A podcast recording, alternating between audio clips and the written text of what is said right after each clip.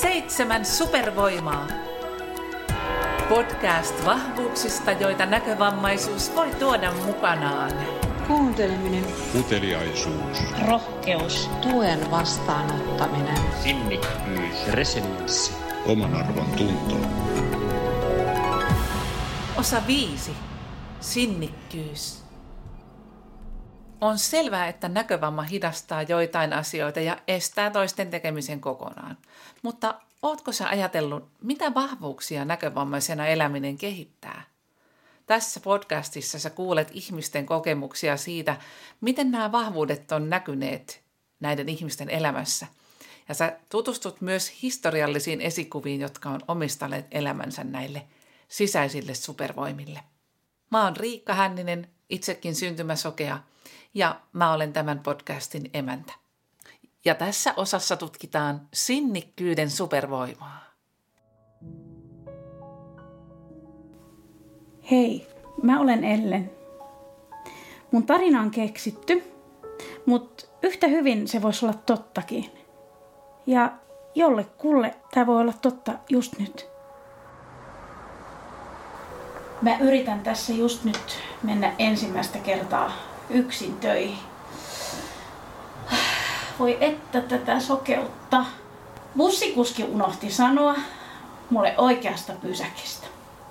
Ja nyt mä hortoilen täällä eksyksissä vieraalla pysäkillä. En mä kyllä tästä omin avuin selviä. Pakkohan tässä on apua saada. Hei! Anteeksi! Oisko sulla aikaa? Se. Hei, anteeksi! Ehtiskö joku auttamaan mua? Kukaan ei huomaa sua. Aivan turha. Ihan mitä sä yrität, niin ei se toimi. Anna olla. Luovuta Anna olla. Sitä paitsi ihan nolookin huudella Mitähän kaikki Yksi- ajattelee? Siis tyhjälle ilmalle vaan huutele tässä. Ja joku kattoo Maan tuolta, alle vois vajota tässä. Ihan saman Ei. tien maan alle. Mafleur. Pää pystyyn. Maailma ei kaadu yhteen vastoinkäymiseen. Ei edes kymmeneen. Sä kuulostat ranskalaiselta, mutta et sä taida olla Jacques. Ei, olen Louis. Louis Brai. Te suomalaiset sanoisitte kai Braille. Braille. Ei voi olla totta. Sä olet keksinyt pistekirjoituksen. Yhdessä poikien kanssa kehiteltiin. Ja voit uskoa, että sain siitä hyvästä monta kepiniskua sormilleni ja monta tyrmäävää sanaryöppyä. Sitten myöhemmin. Miksi ihmeessä? Sehän on mahtava keksintö. Kiitos. Mekin unelmoimme nuorten poikien innolla, että joskus maailman kaikki sokeat voisivat lukea ja kirjoittaa itse. Mutta minun elämäni aikana niin ei käynyt. Epäluuloiset näkevät opettajat vastustivat uutta kirjoitustani ja kielsivät sen opettamisen ja levittämisen. Olin opettajana koulussa, jota itse kävin, enkä saanut opettaa oppilaitani lukemaan ja kirjoittamaan. Julkisesti ainakaan. Olin jo aikuinen mies, kun Sokeain koulun rehtori käski polttaa kaikki siihen mennessä tehdyt pistekirjoituskirjat. Kun rovio sytytettiin koulumme pihalla, sydämeni oli mustaakin mustempi. Nyt tiedän, että kaikki ne kiellot ja rangaistukset ja kepiniskot kannatti kestää, sillä mikään rovio ei voinut pysäyttää tiedonhaluisia oppilaitani. Huhhuh. Kun pysähtyi miettimään, että miten Louis Braillen pistekirjoitusta kritisoitiin hänen eläessään, niin on aikamoinen ihme, että koko pistekirjoitus on ylipäätään olemassa ja levinnyt maailmaan. Siihen on vaadittu monen ihmisen sinnikkyyttä, ei pelkästään Louisin, vaan myöskin hänen oppilaidensa sinnikkyyttä, jotka sitten toivat tämän pistekirjoituksen esiin ja vaativat, että tähän täytyy palata. Ja aika moni näkövammainen tarvii tosi paljon sitä sinnikkyyttä osana ihan arkea. Jos muistelet, muistatko ja ootko kuunnellut Päivin tarinan ihan tämän podcastin ensimmäisessä osassa, jossa Päivi kertoi siitä, kuinka sokeutui kaksikymppisenä ja joutui sitten opettelemaan esimerkiksi syömisen alusta. Miten turhauttava ajatus, että niin jokapäiväinen asia onkin vaikeaa, miten valtavasti sinnikkyyttä siihen tarvitaan. Ja vaikka meidän tarinan Ellen on kuvitteellinen henkilö, niin käsi ylös, kuinka moni on pyytänyt kadulla apua saamatta mitään vastausta ja pyytänyt sit sitä vaan uudestaan ja kuinka monesta on oikeasti tuntunut, että mä voisin vajota maan alle tässä, kun mä tyhjälle puhun. Aika monet näkövammaisarjen asiat ei ole sujuvia eikä ne onnistu ensi yrittämällä. Ja sitten on vielä ne asenteet. Ne toisten ihmisten oletukset siitä, mihin me näkövammaisena pystytään tai ei pystytä. Ja entäs jos se muiden ihmisten oletus onkin liian kapea – ja tämä seuraava tarina kertoo nimenomaan siitä. Tässä oman tarinansa kertoo Medina. Medinalla oli unelma ihan pienestä pitäen tulla hierojaksi, ja se olikin kivinen tie, joka vaati valtavasti sinnikkyyttä. Peruskoulun ja kymppiluokan jälkeen Medina lähti opiskelemaan silloisen keskuspuiston ammattiopistoon, mutta ei suinkaan hierojaksi, vaan ammattiin valmentavalle linjalle ja siinä menikin sitten kolme vuotta pelkästään siinä. Ja ennen kuin ehdit ihmetellä ja kysyä, niin kerron, että tämä kummallinen ääntely, joka tässä meidän haastattelun taustalla kuuluu, on minun opaskoirani Carlos, joka puree vinkulelua. Koita kestää ja kuuntele Medinan tarinaa. Mun tarkoitus oli ensin, että mä kävisin ensin niin kuin yhden vuoden valmentavan ja sitten suuntaisin joko ehkä hieroiksi saman tien tai, tai sitten lähihoitajaksi, mutta se lähihoitaja juttu tyssäs ensinnäkin lääkelaskuihin, mm-hmm. koska mä olin tosi tosi huono matikassa. Ja sitten mulle sanottiin, että mun kannattaisi käydä vielä kaksi vuotta valmentavaa, koska en ollut kuulemma kypsä ammattitutkintoon. Mm-hmm että näin mulle sanottiin. Se oli tosi, tosi, tosi kova pettymys.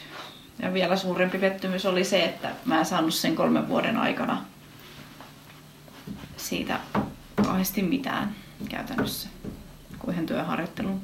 No sitten ruvettiin miettimään tätä, kun on syntymästä asti sokee, niin tätä hahmotushommaa. Ja, ja että hahmotanko mä nämä lihakset ja niin, että sun pitäisi kyllä hahmottaa, että missä on jalka ja missä on peppu.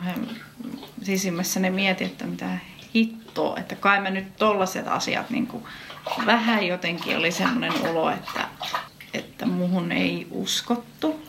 Ja sitten mä kuulin luotettavalta taholta, että tämä samainen ihminen oli sanonut, että Medinasta ei koskaan tule hieroja. Se tuntuu äärettömän pahalta. Se tuntuu äärettömän raskalta ensinnäkin se, että että, että tavallaan tietyllä tapaa sun unelmat siinä hetkessä murskattiin. Mitä sä tarvit sit siihen, että sä jatkoit ja sä kuitenkin hait sinne kouluun tästä huolimatta, mitä, mitä sulle oli sanottu? Sitkeys. Se oli, ja päättäväisyys.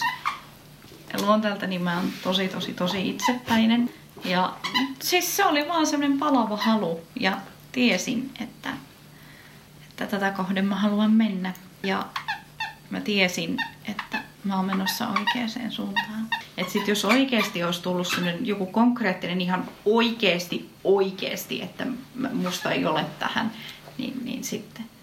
Niin se on totta, että sillä sitkeydellähän on se, semmoinen varjopuoli, niin. että jos sä olisit halunnut tulla vaikka joksikin lentäjäksi. Niin, ja sä olisit vaan niin kuin sanonut, että ei niin. kun minä kyllä minä haluan, niin. niin sittenhän se ei olisi ollut niin kuin realistista. Mm. Totta kai realismi pitää olla, mutta unelmista ei koskaan, niin jos se on vähänkään mahdollista. Jos se on oikeasti realistista, siis oikeasti. Ja älä koskaan luovu unelmista. Mistä sä silloin, kun, joku, kun sä sait tätä palautetta, että, mm. että onnistut, onnistutkohan se tässä, mistä sä silloin päättelit, että mikä on realistista ja mikä ei? Mikä sua auttoi siinä? Mä juttelin kollegoiden kanssa, tai siis silloisten tulevien kanssa. Mulla oli yksi mentori, joka sitten myöhemmin itse asiassa astui kuvioihin. Mutta ennen kaikkea mä juttelin purin tätä asiaa mun erittäin hyville ystäville. Vaikka ei tavallaan hieronnasta mitään tiennyt, mutta ne aisti sen palon ja sen halun. Eli sä et ole tehnyt tätä pelkästään yksinään, vaan sulla on niin kuin monessa vaiheessa ollut ystäviä, Kyllä. opettajia, jotka on auttanut sua, tukenut sua eteenpäin. Kyllä. En mä olisi yksin pärjännyt. Mä meinasin jossain vaiheessa jopa lopettaa koulun kesken. Ja jos ei mun yksi ystävä olisi puuttunut siihen, niin mä olisin ehkä jättänyt kesken. Mä tiesin, mun sisempäni huusi silloin, että älä tee sitä. Ja tota, en, en sitten lopettanut. Mulla tulee mieleen semmoinenkin juttu, että, että jos sä olisit jättänyt sen koulun kesken, sä olisit ehkä ajatellut tosi pitkään, vaikka loppuelämässäkin, että mä olin nyt huono, musta Kyllä, ei ollut tähän, totta. minussa on joku vika. Niin.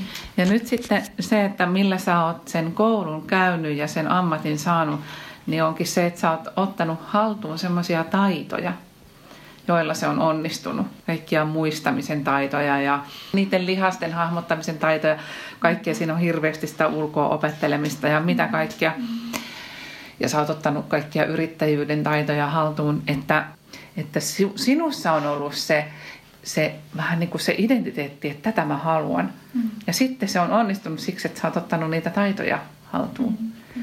Ja se olisi voinut epäonnistua vaan siitä syystä, että sä et olisi ottanut niitä taitoja haltuun tai sä et olisi saanut sitä tukea.